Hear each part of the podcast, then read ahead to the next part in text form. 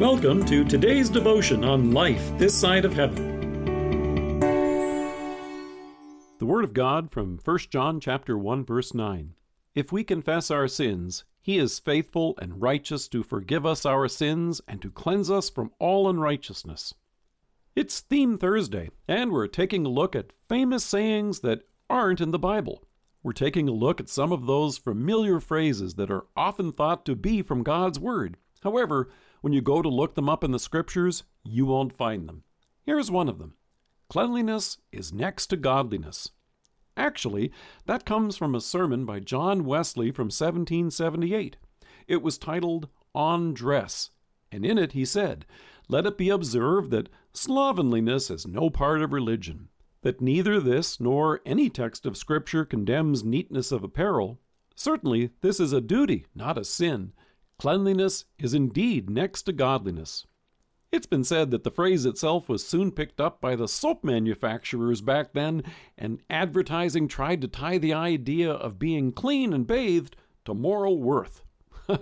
However, it would be a stretch of the imagination that a press shirt and a bar of soap are second in importance only to our salvation in Christ. During this cold and flu season now underway, it's not surprising that there's a great deal of emphasis on the proper way to wash our hands. According to the Centers for Disease Prevention and Control, when you wash your hands, you should scrub them for at least 20 seconds. However, sometimes that's easy to forget how long that is. So, in order to do that, they suggest hum the Happy Birthday song from beginning to end, twice. And I'll be honest, I actually find myself doing that now just to make sure my hands are clean. However, here's something you can think about while you're doing that. Instead of just feeling silly humming Happy Birthday to yourself, take that moment also to be reminded of your spiritual birthday. As Paul reminds us in Titus, He saved us, not because of righteous things we had done, but because of His mercy. He saved us through the washing of rebirth and renewal by the Holy Spirit, whom He poured out on us generously through Jesus Christ our Savior. With ordinary water joined to His word of promise, God has done what no bar of soap could ever hope to accomplish. He has washed away more than dirt from our bodies. He has washed away our sins. And not only has He done that for you and me, He has done that for everyone that He has graciously made a member of His body, the church.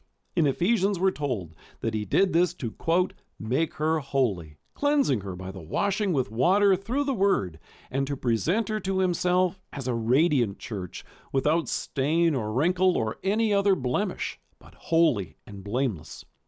Now, the fact is, you and I wash our hands not once, but several times during the course of the day, after we go to the supermarket, when we return from the doctor's office, and at work. We're constantly coming into contact with germs whenever we use the bank machine, put our hands on the shopping cart, or pull the door open at the store. It's also true that you and I sin daily, and often, in fact, far more than we may even realize. So John reminds us, if we say we have no sin, we deceive ourselves, and the truth is not in us. If we confess our sins, He is faithful and just to forgive us our sins and to cleanse us from all unrighteousness. It's always nice to have neat and tidy clothes, but the truth is, none of that puts us right with God. But the cleanliness that the Holy Spirit Himself provides does. God has provided you and me with a Savior whose sacrifice for us on the cross has taken away our sins. He has provided us with true godliness with which to approach His throne of grace in confidence. Let us pray. Loving Lord, thank You for the washing of rebirth and renewal by the Holy Spirit. Amen. Thank you for joining us. If you're listening to us by podcast or on Alexa, we invite you to browse the resources that are available on our site at lifethissideofheaven.org. God bless you and have a great day.